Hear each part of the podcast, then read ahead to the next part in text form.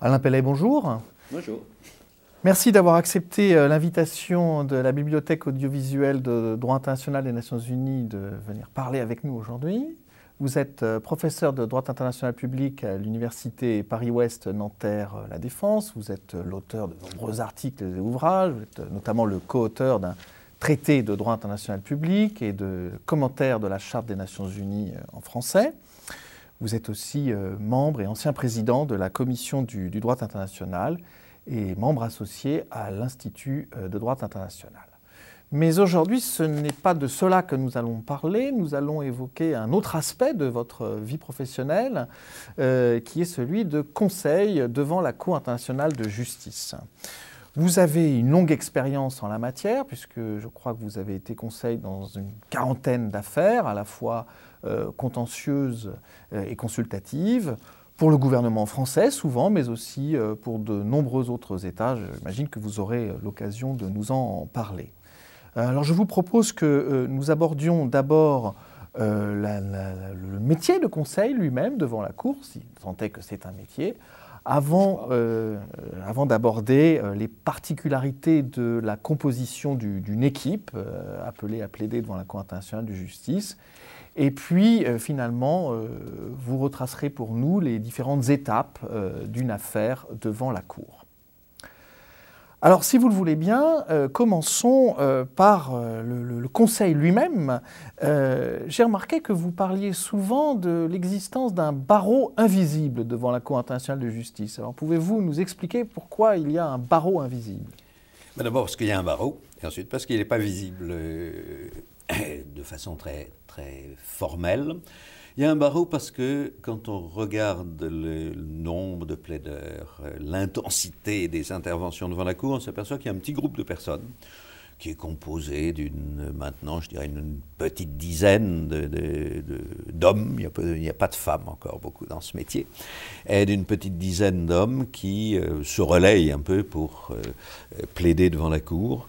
Euh, qui sont euh, en général des professeurs de droit international. Quand ils sont anglais, ils sont doublés euh, d'avocats, ils sont QC, Queen's Counsel, qui en fait se partagent au fond les affaires devant la Cour pour des raisons qui sont à la fois bonnes et mauvaises.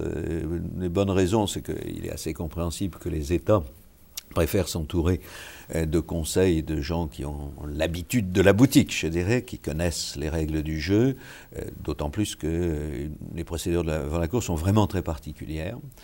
Et puis, euh, pour des raisons qui sont un peu moins bonnes, qui sont euh, que les États veulent rassurer leurs opinions publiques en disant, voyez, on a pris un conseil qui a déjà plaidé dans 10 euh, affaires, dans 15 affaires, 40, il n'y en a pas beaucoup, mais il y en a, un ou deux, qui, et, donc ça rassure les, les États. donc, on, finit par former un petit groupe de, conseils. C'est assez amusant parce qu'on on plaide l'un contre l'autre, l'un avec l'autre. On parlera de l'équipe tout à l'heure. Les équipes sont souvent assez soudées. Vous savez toujours, euh, soit Crawford contre Pellet ou euh, Condorelli euh, pour avec Pellet, puis les affaires d'après, vous retrouvez des, des, binômes différents. Et donc, donc il y, a, vraiment un, petit groupe de, gens. Alors il est invisible par contre ce barreau parce qu'il euh, n'est pas formalisé, qu'il n'y a pas de règles, n'importe qui peut être conseil devant la Cour internationale de justice du moment qu'il est désigné comme tel par euh, un État. Et donc, euh, il n'y a, a, aucune espèce de formalisation. La seule mention dans le statut des conseils et avocats, c'est euh, pour dire qu'ils ont droit aux immunités diplomatiques, mais sinon, il y, a, même leurs fonctions ne sont pas précisées dans le statut. Ils parlent au nom de l'État, mais sous la surveillance d'un agent, donc qui est, le, représentant officiel de l'État. Donc c'est très informel, euh, et, d'où cette expression invisible bar, euh, comme on, a parlé, euh, c'est un article célèbre d'Oscar Charter de Invisible College of International Lawyers. Mais alors la question qui vient immédiatement à l'esprit, évidemment, c'est celle de savoir comment on devient conseil devant la Cour internationale de justice. Ben, comme je vous ai dit, n'importe qui peut être conseil, donc vous pouvez aller dans la rue et dire vous voulez pas être mon conseil, ça pose pas de problème. on devient conseil D'abord, il faut quand même savoir un peu de droit international. C'est préférable. Et, je dois reconnaître, au moins dans le, barreau invisible, tout le monde en connaît pas mal. Euh, en donc on a, une petite réputation, euh, et puis après, c'est beaucoup une question de chance, euh, plus ou moins aidé. c'est pas tellement la peine d'essayer de se vendre, ça marche pas. Je connais guère de conseils qui soient devenus conseils parce qu'ils ont été voir un État en disant, vous savez, il faut me prendre. Moi, je peux vous raconter comment j'ai été pris comme conseil dans mes deux premières affaires. La première, c'était dans l'affaire du Nicaragua ce qu'on a souvent appelé the big case. J'étais relativement jeune et euh, le Nicaragua voulait avoir comme principaux conseils un Américain, un Anglais et un Français, pour bien marquer euh, que les révolutionnaires qui étaient arrivés au pouvoir euh, n'étaient pas des suppôts de Moscou et donc bien avoir symboliquement des conseils occidentaux. Et curieusement, le Nicaragua n'avait pas d'idée euh, sur euh, qui prendre parmi les Français, alors qu'il y avait des grands noms euh, dont je ne faisais vraiment pas partie à l'époque. Et l'agent du Nicaragua est venu à Paris. Il a été voir le conseiller juridique du Quai d'Orsay en lui demandant une liste de conseils possibles. Puis il a été voir le, directeur de cabinet du Premier ministre de l'époque, qui était socialiste, gauche modérée. Et, il a demandé des listes. Et le seul nom qu'il y avait sur les deux listes, c'était moi. Alors, faute de, mieux, il m'a pris. Et il m'a avoué aussi qu'il pensait que mes tarifs étaient particulièrement, euh, particulièrement raisonnables. Et, puis en même temps, eh ben, j'étais aussi euh, pratiquement en même temps, le Burkina Faso m'a demandé d'être son conseil dans une affaire beaucoup plus classique de euh, délimitation territoriale. Et là, honnêtement, c'est parce que un juge très influent de, la Cour avait chaudement recommandé ma, mon nom euh, pour faire binôme avec quelqu'un qui était beaucoup plus connu que moi, qui s'appelait Jean-Pierre Cotte, qui était un ancien ministre français. Et donc voilà comment ça s'est fait. Mais alors, quelquefois, ça se fait de façon un peu moins... Euh, c'est de la chance. Donc il se trouve que... Puis après, quand ça marche bien, vous, vous restez conseil. Mais quelquefois, c'est plus scientifique. Euh, je dois dire que dans une affaire plus récente, euh, je, et je demande toujours aux gens pourquoi vous me prenez? Et alors, dans une affaire plus récente, l'agent m'a dit, c'était une, une, équipe entièrement anglophone, et il savait, peut-être qu'on aura l'occasion d'en reparler, qu'il leur fallait au moins un conseil francophone. Et donc l'agent euh, m'a dit, ben, écoute, de toute façon, euh, il nous fallait un, francophone, nous on ne connaît pas de francophone. Euh, et donc on a regardé sur les, arrêts publiés par la Cour qui plaidaient devant la Cour, on a fait des statistiques et on a vu que dans les francophones c'était vous. Alors on vous a pris. Donc on devient conseil parce que les États, euh, souvent aussi par, euh, euh, relation, c'est-à-dire que quand un conseil est contacté, on lui demande qui d'autre on pourrait prendre, et puis il dit ah ben moi je travaille volontiers avec un tel ou une telle comme je vous ai dit tout à l'heure, c'est rare qu'il y ait des femmes, mais il commence à en avoir un peu.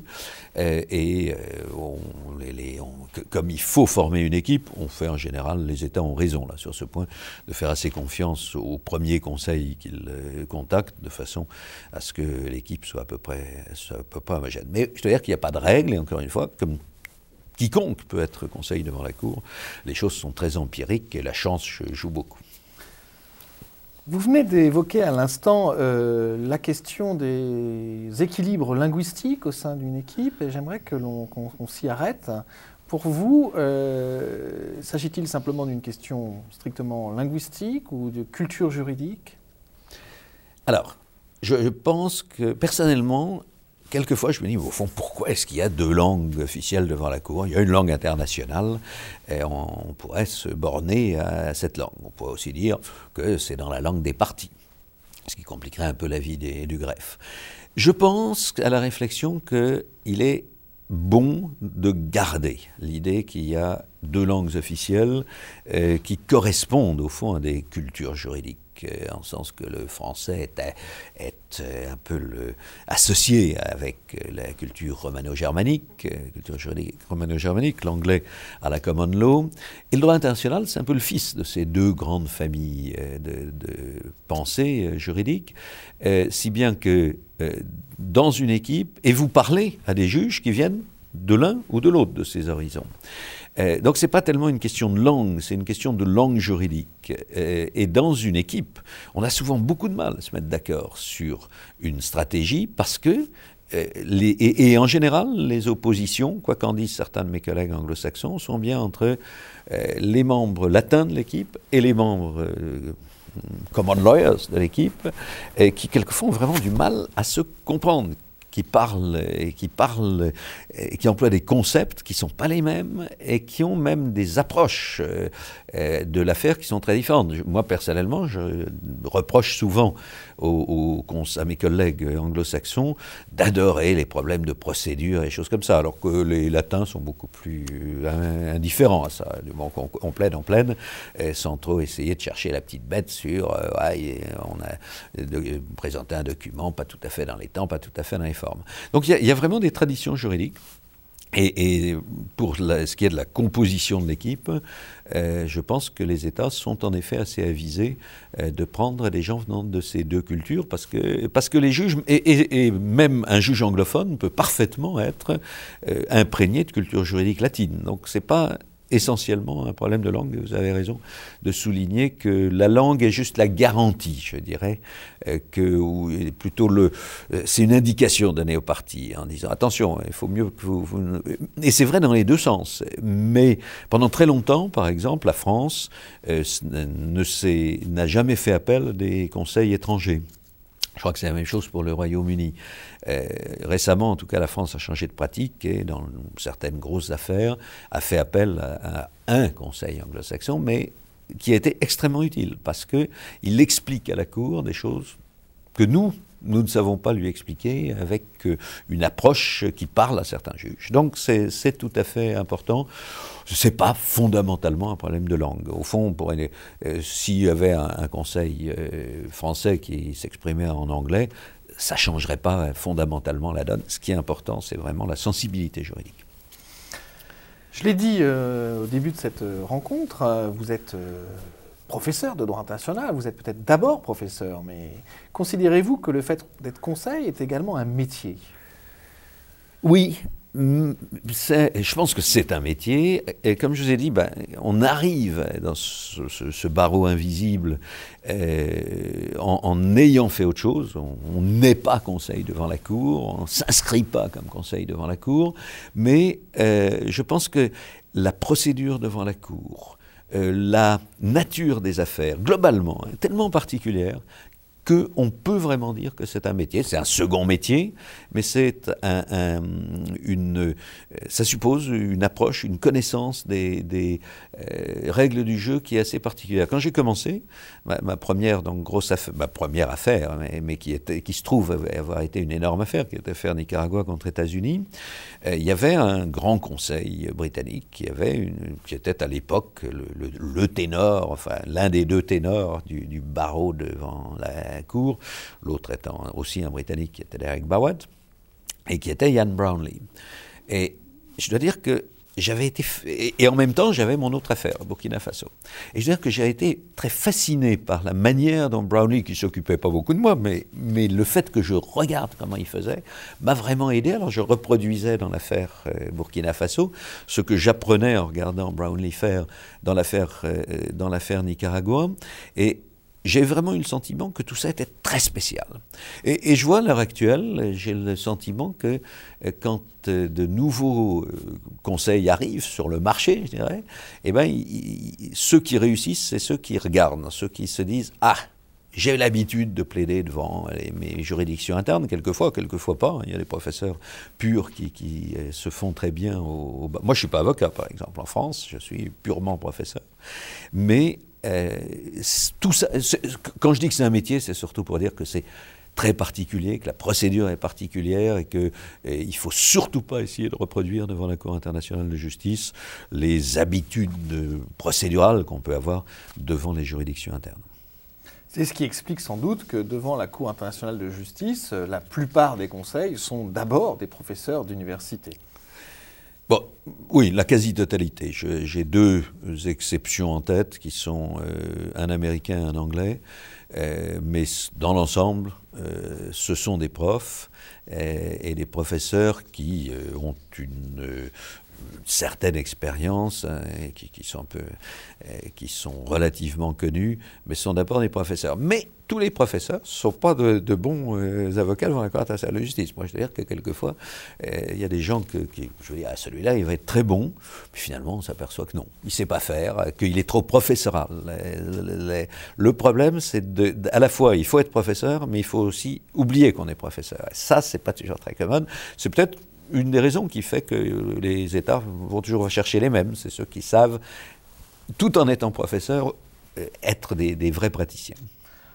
Vous me donnez une transition extrêmement facile, puisque je, vous propose euh, d'aborder à présent justement les particularités euh, de la constitution d'une équipe devant la, Cour internationale de justice. Alors, y a-t-il des, règles ou en tout cas des, des, principes, des modalités particulières qu'il faudrait suivre pour constituer l'équipe? Ça dépend de ce qu'on appelle une règle. Il y a des règles de l'art, mais il n'y a pas de règles juridiques. Comme je vous ai dit, on peut, euh, on peut euh, contacter n'importe qui pour devenir, euh, qu'il ou elle devienne conseil. Il n'y a aucune espèce d'obligation. il suffit, grosso modo, d'être majeur. Oui, je ne pense pas qu'on puisse faire plaider un mineur, mais enfin, ça se discute. Donc, il n'y a pas de règle. a, on, on, en a quelquefois discuté récemment. Euh, L'International Association a euh, préparé un projet sur les règles déontologiques applicables au barreau international qui ne seraient pas spécifiques à la CJ. C'est-à-dire que j'ai été plutôt euh, réticent. J'ai participé un peu à l'exercice, mais je suis réticent. Je ne pense, pas que, pense pas que ce soit utile. Au fond, les choses se passent bien. J'ai entendu quelques rumeurs sur quelques, quelques comportements discutables, mais dans l'ensemble, vraiment, j'ai jamais vu rien de, très répréhensible. Donc, il n'y a pas de, règles déontologiques du, barreau, sauf celles qui, relèvent de la morale générale, et il n'y a pas de, normes juridiques qui s'y appliquent. À mon avis, par contre, il y a des règles raisonnables à, maintenir. En gros, je dirais, d'abord, il faut maintenir un certain équilibre entre les approches juridiques, donc ça, on en a déjà parlé, l'essentiel étant common law et, droit euh, latin, d'origine latine. Euh, les langues, c'est pas fondamental, même s'il est bien connu que les quelques juges francophones aiment qu'on parle français, mais la langue est moins importante que la culture juridique. Euh, il y a l'autre grand problème, c'est l'équilibre entre les généralistes et les spécialistes. Les affaires ont toujours un ont souvent un profil un peu particulier. Il y a des affaires de droit de l'environnement, il y a des affaires de droit de la mer, il y a des affaires euh, de droit des conflits armés. Et bien sûr, il y a des spécialistes. alors, il faut, je pense, dans les affaires, ne pas prendre que des spécialistes. C'est peut-être mon, parce que c'est mon fond de boutique de n'être spécialiste de pas grand-chose, mais euh, je pense que c'est, il faut avoir les deux. Il faut avoir un ou deux généralistes et un ou deux spécialistes peut-être deux ou trois, dans chaque cas, de façon à ce que les juges euh, qui ne sont pas spécialistes, en général ils ne le sont pas, hein, la plupart des juges sont des généralistes, euh, que les juges ne soient pas noyés derrière une technicité trop grande. D'un autre côté, il ne faut pas dire trop de bêtises. Et les généralistes, bah, s'ils sont un peu modestes, ils savent qu'ils ne savent pas. donc ils ont besoin, eux, de s'appuyer sur des, spécialistes. Donc ça, c'est quelque chose d'important. C'est une règle, mais encore une fois, c'est une règle de l'art, ce n'est pas une règle juridique. Euh, peut-être l'autre chose qu'on peut dire, c'est que euh, dans la, il faut être à la fois raisonnable dans le nombre des conseils des deux côtés. C'est-à-dire qu'on ne peut pas euh, s'entourer de trop de conseils. J'ai été le coordinateur d'une équipe de conseils qui a été excessive. Il me semble que vous la connaissez d'ailleurs. C'est l'affaire Cameroun contre Nigeria, où il y a eu 11 intervenants devant la Cour qui ont pris la parole. ça veut dire 9 euh, conseils étrangers, 8 euh, conseils étrangers et 3 Camerounais. Honnêtement, c'est trop. Euh, même si c'était une très grosse affaire qui posait des problèmes assez divers, la coordination, euh, j'en ai gardé un sou. Alors que tous mes collègues étaient très gentils, ils, avaient compris qu'il fallait un coordinateur et ils se, pliaient à ma baguette, euh, qui devait être quelquefois un peu pesante, mais c'est trop. Euh, il ne faut pas avoir d'équipe si, énorme parce que 11, 11 conseils, ça veut dire le triple de, gens, parce qu'il y a des techniciens, il y a des assistants, il y a des, des, des assistants recherche, il y a des cartographes. Quand, donc il y, a, des tas de gens dans une équipe, et, une équipe de, de 50 personnes, ça n'est pas tenable. donc, alors par contre, il ne faut pas non plus être trop rikiki. Je connais euh, des États, y compris euh, des États qui sont supposés être riches, euh, qui sont un peu, un peu pingres et qui font, à mon avis, ils font le service minimum, mais là, des équipes trop petites, ça pose aussi un problème, ne serait-ce que, que, parce qu'on finit par être un peu épuisé. si on a le temps de parler du déroulement d'une affaire, vous allez voir que c'est fatigant d'être conseil devant la Cour internationale de justice et qu'il faut quand même pas trop tirer sur la ficelle. et, même, alors quelquefois, c'est des problèmes aussi de. On, commence et puis on, hésite à faire rentrer de nouvelles personnes. Euh, j'ai été conseil de la Bosnie-Herzégovine contre la Serbie dans ce a la première affaire du génocide, et nous n'étions pas assez nombreux, et on a un peu peiné pour arriver à, pour arriver à, répondre aux, besoins de plaidoirie, surtout pour les plaidoiries orales. Je pense qu'on n'a pas eu trop de problèmes pour euh, la phase écrite, mais pour la phase orale, c'était un peu juste. Alors vous avez évoqué euh, à l'instant euh, le fait qu'il existerait des règles de l'art euh, pour constituer une équipe.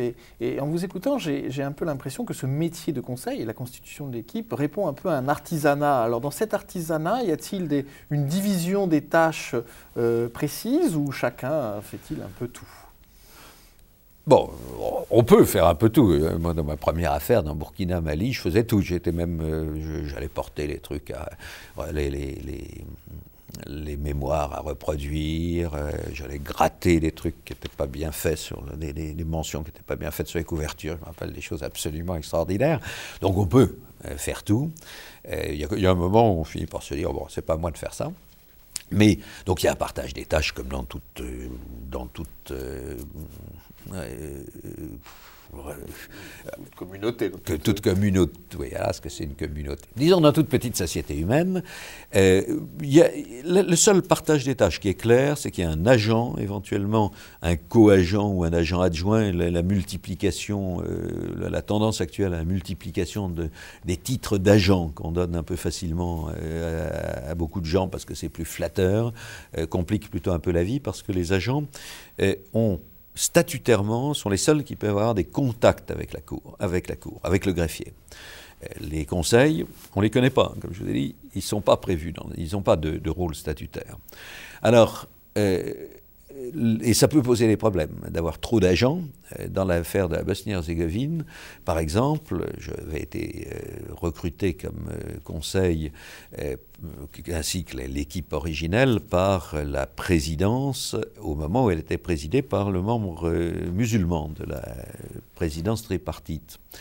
Et puis, quand le membre serbe est devenu président, il a nommé un co-agent différent de l'agent et de l'agent adjoint qui avait été nommé. Et le co-agent, il a retiré l'affaire, sans en référer, évidemment. Et, donc, et, le reste de l'équipe, y compris l'agent, a appris que l'affaire avait été retirée par le co-agent par une lettre du greffier transmettant l'accord enthousiaste de la Serbie. Donc, quand il n'y a pas de coordination au sein des équipes, vraiment la multiplication des agents est une mauvaise chose contre laquelle je lutte, même si j'ai été souvent agent adjoint, mais de, pays euh, qui euh, avaient des qui estimaient avoir euh, des problèmes de contact avec la Cour, enfin, pour lesquels c'était compliqué euh, sur le plan technique, mais je dois dire que je n'ai jamais eu la moindre position de politique judiciaire, la politique judiciaire, je laissais ça à la jambe, moi je faisais, je disais euh, combien vous voulez d'exemplaires, euh, des choses très, très pratiques. Donc l'agent et le reste, oui, c'est des choses différentes. Au sein de l'équipe, il y a, comme je vous disais, des conseils et avocats. Alors normalement, on appelle conseil des gens qui participent à l'élaboration des pièces de procédure, éventuellement à la préparation des plaidoiries mais qui ne plaident pas. Les avocats étant ceux qui plaident. Je dit, c'est un peu flou, et là aussi, les, États peuvent un peu donner les titres qu'ils veulent aux euh, personnes qu'ils désignent pour les, pour les représenter. Mais encore une fois, représenter avec des guillemets, parce que on, seul l'agent représente. Puis alors, il y a quand même les, un mot quand même sur les techniciens. Il y a des affaires dans lesquelles on ne peut pas ne pas avoir de techniciens, et notamment les affaires de délimitation euh, territoriale ou maritime, où on a besoin de cartographes, d'hydrographes et de gens comme ça, parce qu'on a besoin d'illustrer ce qu'on dit, puis on a besoin de comprendre nous-mêmes, hein, qu'on nous explique euh, euh, ce que c'est qu'un isobate, et puis pourquoi, pourquoi la, ligne, on pourrait mettre la ligne d'équidistance là plutôt que là, etc. Donc les techniciens jouent un rôle qui peut être très fondamental, surtout dans les affaires, les affaires territoriales. Mais, pardon, pour les affaires de responsabilité, par exemple, l'évaluation des dommages, ben, ce n'est pas les juristes hein, qui savent faire ça. C'est forcément des euh, gens qui ont des, experts. Euh, ceci dit, ce n'est pas, pas toujours facile. Que vaut une vie humaine? Est-ce que toutes les vies humaines valent la même chose ben, Il n'y a jamais eu vraiment d'affaires qui étaient jusque-là devant un cour international de justice, à une exception près qui était les droits de Corfou. Mais par contre, j'ai souvent participé à des phases de cette affaire on, se sent comme juriste vraiment euh, un, peu, seul et on a besoin de, techniciens. Alors, il y a un, autre acteur dont le rôle peut-être tente à se développer, en tout cas on en parle euh, beaucoup, c'est celui du cabinet conseil. Alors, quelle est votre, votre opinion sur le développement de ce, de ce rôle, cette influence des cabinets conseils? Euh, je ne peux pas dire que je sois enthousiaste. je pense que euh, les cabinets conseils... Alors, ce qu'on appelle cabinet conseil, c'est au fond un cabinet d'avocats euh, qui s'occupe de toute la gestion matérielle de, l'affaire. Et c'est lourd. il faut les, pièces de procédure écrite, c'est souvent 1000 pages, de 1500 pages dans quelques cas, de d'écrits de les préparé par l'équipe de conseil, euh, sans parler des euh, annexes qui peuvent couvrir plusieurs milliers de pages. Et tout ça doit être assemblé, reproduit. Euh, il faut s'assurer que c'est convenablement cité. Enfin, il y a des tas de, petites tâches qui ont l'air de rien, mais que la présentation homogène des mémoires, ça peut prendre des heures et des heures et des heures. Alors, le cabinet conseil, en tout cas, c'est sa tâche de base. Et puis, quelquefois dans de grands cabinets anglo-saxons essentiellement, euh, des euh, spécialistes de droit international essayent en même temps de, se vendre en même temps qu'ils vendent leur cabinet. Alors, je pense que pour un petit État, malheureusement, parce que le, monde est mal fait, un petit État pauvre qui a des, problèmes, euh, qui n'a pas de, personnel, qui n'a pas de savoir-faire dans ces genres de choses, il est presque obligé de prendre un cabinet conseil. Euh, comme je disais, sur Burkina Faso, on ne l'a pas fait, euh, mais c'était vraiment mon assistant et moi qui faisions tout. ce qui n'est pas très tenable. Enfin, en tout cas, il y a un moment où on ne le fait plus. donc, les petits États, je pense qu'ils n'ont pas tellement le choix. Ils doivent prendre un cabinet conseil. Euh, j'ai travaillé pour l'Australie, j'étais conseiller de l'Australie. L'Australie s'est très bien débrouillée sans cabinet conseil. Pour le Nicaragua, qui est un plaideur habituel devant la Cour, ça doit être l'État qui a le plus euh, eu d'affaires et qui a toujours le plus d'affaires devant la Cour internationale de justice. Ils ont, le Nicaragua, un savoir-faire. Il n'a pas vraiment deux cabinets conseils, même si euh, il y a un, cabinet qui, joue un peu un rôle intermédiaire notamment dans la recherche de documentation, ce qui est aussi quelque chose que les juristes ne savent pas très bien faire. Alors, par contre, pour les, grands États qui ont des services juridiques et des services techniques, etc., normalement, ça va poser de problème. Je ne veux pas citer euh, d'exemples, mais j'ai vu des, cas dans lesquels l'impréparation euh, technique de, tel ou tel grand État était assez affolante. Euh, parce qu'on voulait faire trop d'économies ou parce qu'on ne se rendait pas compte que c'était des procès très particuliers et qu'on ne pouvait pas faire ça comme ça. Alors, euh, donc, ce que je trouve simplement, c'est que ces grands cabinets conseils anglo-saxons, euh, soit américains, soit anglais, essentiellement anglais, sont quelquefois un peu encombrants et veulent faire un peu trop, euh, confondent un peu trop les genres, en tout cas, qu'il y ait des de, très bons conseils dans ces cabinets, ok, mais qu'ils euh, veuillent à tout prix euh, s'occuper du fond du droit, euh, alors que leur métier en tant que cabinet conseil, c'est pas ça, ça me dérange, et je, quelquefois. Mais enfin, c'est vrai que c'est un rôle qui tient à se développer. Il n'y en a pas beaucoup, hein, il y en a trois ou quatre. Alors venons-en à présent aux grandes étapes d'une affaire devant la Cour internationale de justice, à commencer évidemment par euh, le dépôt de la requête introductive d'instance, à un moment aussi très... Non, c'est pas le début ça. Alors, quel est le début alors, Le début, eh ben, c'est la préparation de la requête, c'est pas son dépôt. Et malheureusement, les États ont tendance à pas savoir ça, et à l'oublier, et à déposer une requête auquel personne d'autre n'a été associé que quand il y en a service, le service juridique des affaires étrangères, euh, sans que les conseils soient associés. Et on a quelquefois des requêtes qui sont un peu extravagantes parce que ça a été fait par des gens qui croient qu'on peut comme ça écrire une requête et qui nous, nous embarrassent beaucoup. Donc c'est pas le, début, c'est avant la requête. Et ça, j'aimerais que les États en soient conscients parce que quand on arrive au niveau de la requête, il faut qu'il y ait un ou deux conseils avant. Alors je vais essayer de, vous suivre. Dans la plupart des cas, euh, après euh, euh, la préparation et le dépôt de la requête, qui sont des actes très politiques, euh, là, l'équipe des conseils intervient pour la préparation d'abord euh, de la phase écrite et des, des, plaidoiries, des mémoires écrites dans la cour. Alors, est-ce une phase aussi solitaire que l'on peut le, croire de prime abord? Elle est les deux, hein, elle, est, solitaire et, d'équipe, c'est-à-dire que il faut que les conseils se disent que c'est un travail d'équipe. D'un autre côté, on n'écrit pas. À, 4, à 5, etc. Chacun doit écrire de son côté. Alors ce qui se passe, c'est qu'en général, il y a une réunion de l'équipe euh, au, début euh, de, chaque, la préparation de chaque pièce de procédure écrite, euh, et puis dans lequel on discute de la stratégie générale, on fait le plan, c'est souvent le lead counsel, le principal conseil qui le prépare, puis après c'est discuté on se partage les tâches. Alors ça, c'est toujours la, grande euh, excitation de, la plupart des conseils. Et puis après, bon, chacun se retire dans son cabinet, souvent avec un assistant. C'est une institution de plus en plus fréquente. Et puis, rédige sa partie. Après, on se retrouve, on échange les, projets. Euh, Internet facilite aussi pas mal les choses euh, là-dessus, par rapport à ce qui était le cas il y a une trentaine d'années. Euh, on échange les projets, et puis on a une, nouvelle réunion où on discute les drafts, les, projets de, de, de, mémoire, de répliques, etc.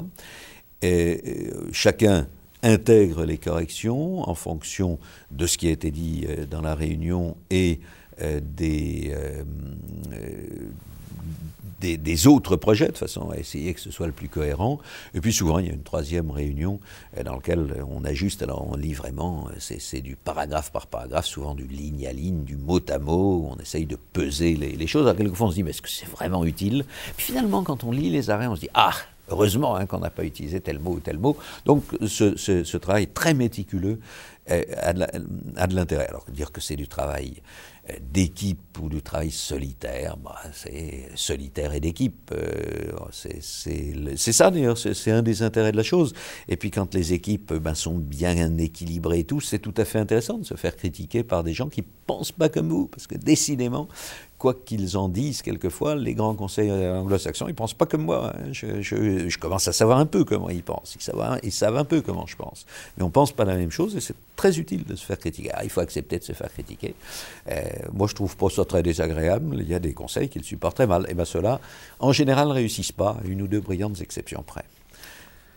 Alors, ce qui me surprend euh, beaucoup et me séduit beaucoup, c'est que euh, autant la phase écrite est celle où, si je vous ai bien compris, la, conjonction des, contributions individuelles doit se, fondre finalement dans un document unique qui est signé par l'agent, hein, dont il est réputé être le seul auteur finalement, euh, autant la phase orale à laquelle nous nous venons maintenant, la phase orale est celle où, par définition, euh, les individualités euh, doivent se révéler, puisque chacun euh, doit plaider sa partie. Alors comment ça se passe? Comment se préparent les, plaidoiries? Et comment se, répartissent les tâches? Alors, je pense que ça, suppose un petit retour en arrière. Je vous ai dit qu'il y avait, oh, y avait ce moment de, de, grande excitation au moment du partage des tâches. Et ce moment de grande excitation, il s'explique par le fait qu'au fond, les conseils euh, espèrent, je dirais, mettre la main sur un morceau un peu noble de plaidoirie du dossier parce qu'ils espèrent le garder jusqu'à la fin. Alors c'est souvent le cas, mais quelquefois le centre de gravité d'une affaire se déplace, on a besoin de plus de gens, euh, sur, de, plus mettre l'accent sur un aspect que sur un autre. Et je pense que les très bons conseils sont des gens qui, sur ça, doivent être assez souples. Que s'accrocher à ce qu'on a fait parce qu'on l'a fait, que bien sûr on doit le garder, c'est vraiment de la mauvaise. C'est un mauvais esprit d'équipe. Et je pense, je pense vraiment à des exemples concrets que je ne vais pas vous donner, mais de gens qui sont incapables de faire preuve d'un tout petit peu de souplesse ou d'abnégation. Ceci dit, euh, la différence est moins grande que ce que vous avez l'air de dire. Je, sais pourtant que vous connaissez un peu la, musique, mais en réalité, euh, les plaidoiries orales se préparent au fond comme un euh, troisième ou quatrième tour de plaidoirie, de, écrite, parce que la procédure devant la Cour est, si, si, je peux dire, with respect, antique et solennelle, on lit devant la cour.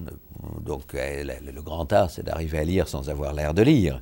Mais euh, on ne change pas parce que euh, d'abord, il y a des problèmes de traduction. Ensuite, il y a des problèmes de responsabilité. C'est l'agent qui est responsable de l'affaire.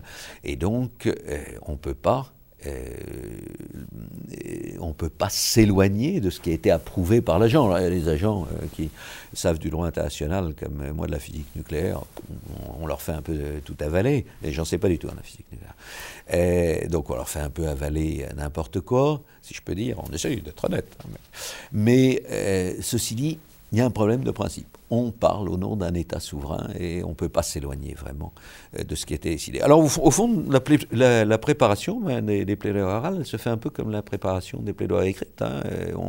On, se partage la tâche, euh, on, prépare des projets, ces projets sont euh, contrôlés et puis après on, on, lit ce qui est quand même le fruit d'un travail, sinon d'équipe, du moins d'un travail contrôlé. c'est vrai par contre que c'est là qu'on a les feux de la rampe, c'est là qu'on peut faire comme si on était un ténor du barreau et qu'on était formidable dans l'improvisation. Moi, je, une ou deux fois, j'ai essayé de m'écarter de mes papiers, ça a chaque fois été catastrophique. Je lis avec autant de conviction que je peux des plaidoiries complètement, complètement préparées.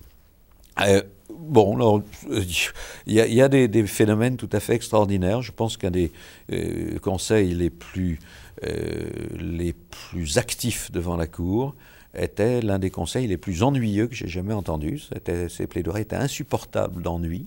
Et pourtant, c'était euh, sans doute l'un des conseils, à son époque, l'un des conseils les plus recherchés. Alors ça, c'est un grand mystère parce que quand même, la plaidoirie orale, c'est le moment euh, qui, vous pose un peu, puisque comme vous l'avez dit avant, c'est un travail quand même qui est complètement collectif et personne ne sait euh, qui a rédigé quel, euh, chapitre. Et heureusement, je dirais, même si j'ai vu quelquefois des conseils, ceux-là, je les raye de mes, euh, de mes tablettes, j'ai vu des conseils qui, du coup, prenaient très à la légère les plaidoiries écrites et ne s'intéressaient qu'aux plaidoiries orales. Ça, c'est pas bien. C'est pas, je ne pense pas qu'on puisse classer ces gens-là dans les bons conseils devant la Cour internationale de justice. L'esprit d'équipe, c'est vraiment quelque chose que, je crois important. Ceci dit, donc, encore une fois, il y a le côté paillette, hein, le côté euh, brillant des, plaidoiries, euh, qu'il faut sans doute pas exagérer, euh, mais ce c'est pas si différent. je crois aussi qu'il est très important que les conseils puissent quand même exprimer leur personnalité. Quelquefois, et là je pense à je peux dire, j'ai plaidé quelquefois pour la France et quelquefois je me suis senti vraiment euh, trop euh, bridé par euh, des, considérations qui, à mon avis, aboutissaient plus à, me, limiter dans mon style de plaidoirie que sur le fond. Et ça, c'est pas la peine. Je pense qu'il faut mieux laisser, si on recrute un conseil, il faut dire, bon, il a sa propre personnalité, laissons-le dire ce que nous voulons, mais avec ses mots et sa, sa personnalité. Alors, euh, vous l'avez euh, rappelé au, début de, cette rencontre, euh, vous êtes conseil devant la Cour internationale de justice depuis maintenant plus de 25 ans, je, crois. dans ce quart de siècle, vous avez eu l'occasion d'assister en spectateur privilégié aussi à l'évolution de la Cour et des, plaidoiries orales qui sont de plus en plus limitées dans le temps et, qui connaissent également une, concentration temporelle assez importante. J'aimerais savoir si cette euh, évolution que moi je vois de l'extérieur, d'ailleurs si, vous la, partagez, d'une part, et d'autre part, si, si tel est le cas, euh, euh, si elle a une influence évidemment sur le, travail du Conseil. Bon, d'abord, j'aurais voulu voir la cour évoluer, parce que c'est quand même une vieille dame euh, qui prend son temps, qui, qui, donc, mais euh, les procédures sont longues, les responsabilités, à mon avis, sont très partagées, je dirais, entre trois acteurs la cour, les conseils, qui ont moins de responsabilités que ce qu'on dit en général. En tout cas, je connais beaucoup de grands conseils qui sont plutôt des gens pressés, qui préfèrent aller vite dans les affaires et, euh, le client, les, États qui veulent aller, euh, qui veulent dire oh non non non, on peut pas faire ça en trois mois, il faut qu'on fasse ça en six mois, en neuf mois, en un an, c'est ce qui, quelquefois est un peu grotesque. Donc sur la procédure écrite, la Cour malheureusement ne presse pas beaucoup le, les États. Sur la procédure orale, c'est vrai qu'on a assisté plutôt à un rétrécissement. Il y a de grandes affaires du passé où il y a eu 120 euh, jours, euh, sud-ouest africain, si je me rappelle bien, ou Barcelona Attraction, 90 jours, quelque chose comme ça, euh, de plaidoirie orale.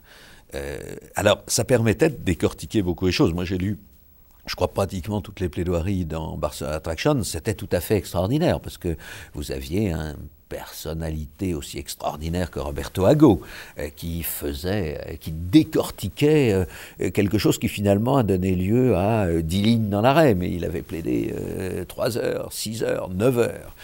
Je dois dire que comme ça, devait être terriblement ennuyeux pour les juges, parce que c'est quand même écouter les plaidoiries des heures, des heures et des heures, c'est terrible. Quand vous le lisez, c'est drôlement intéressant.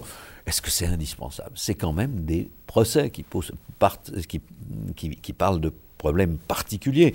Normalement, les parties, si elles font convenablement leur métier, en gros, elles ont épuisé les arguments après deux tours au minimum de plaidoirie écrite. C'est très rare qu'il n'y en ait qu'un. Est-ce qu'il y a besoin de, plaider pendant des heures, des, jours et des jours? Je, veux dire que je fais partie des conseils, je suis un peu traître là-dessus, je fais partie des conseils qui sont plutôt partisans euh, d'une limitation du temps de plaidoirie orale. Faut pas exagérer. Euh, tout est, affaire de mesure. On a maintenant des tarifs hein, à peu près. On sait que euh, pour les euh, exceptions préliminaires, il faudra d'avoir tout fini en une semaine à peu près. On sait que pour une, affaire d'importance moyenne, on aura deux semaines et demie. On sait que pour une grosse affaire, on aura cinq semaines au maximum.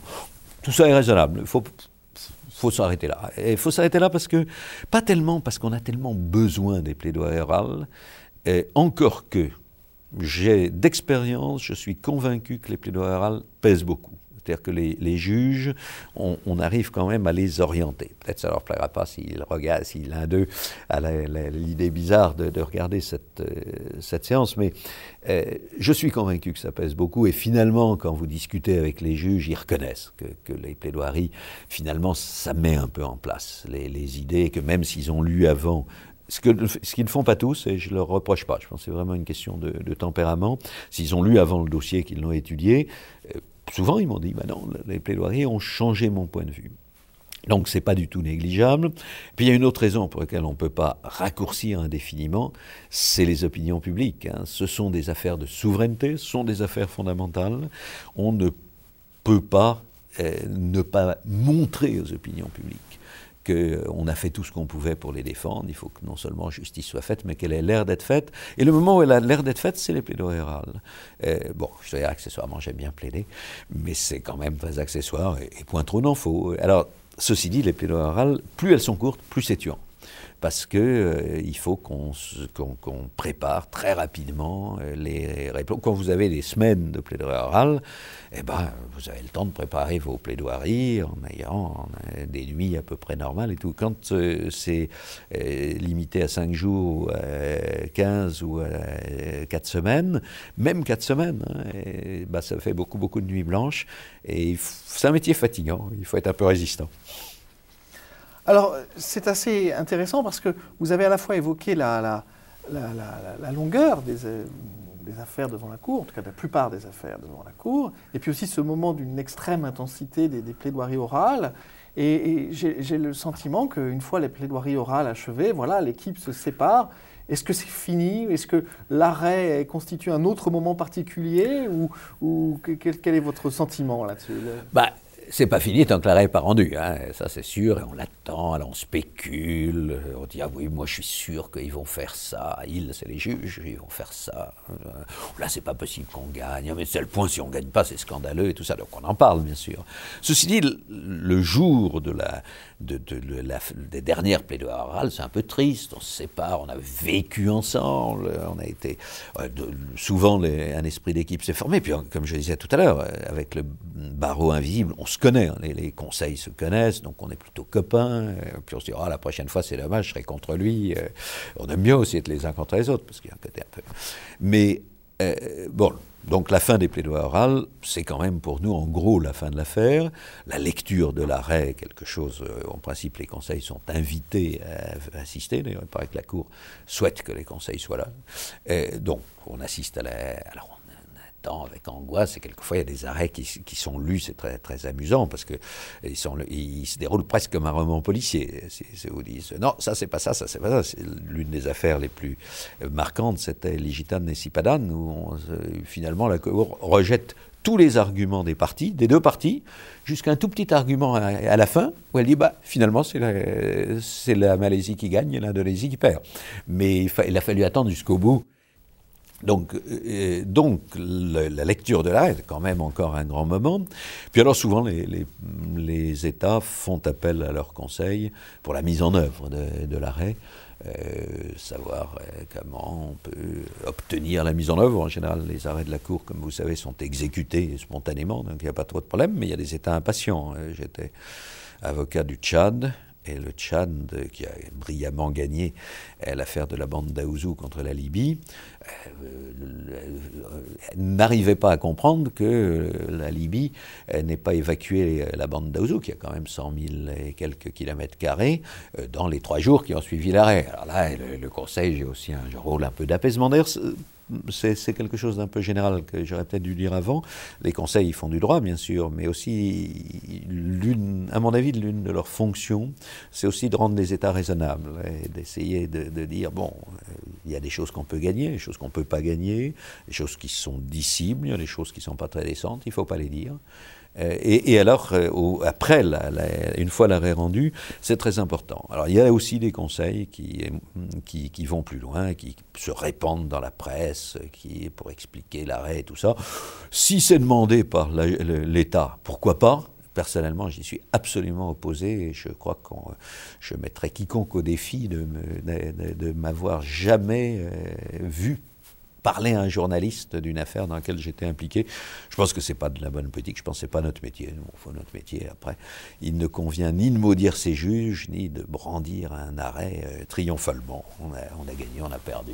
Ça fait heureusement qu'il y a des avocats des deux côtés au fond, la, boucle est bouclée, puisqu'en tout cas, vis-à-vis de l'État euh, dont vous êtes le conseil, vous assumez aussi, c'est sans doute important de le rappeler, un rôle finalement un peu pédagogique. Donc nous parlions des enseignants qui devenaient conseil, mais le conseil est aussi un peu un rôle de, pédagogue vis-à-vis de, l'État.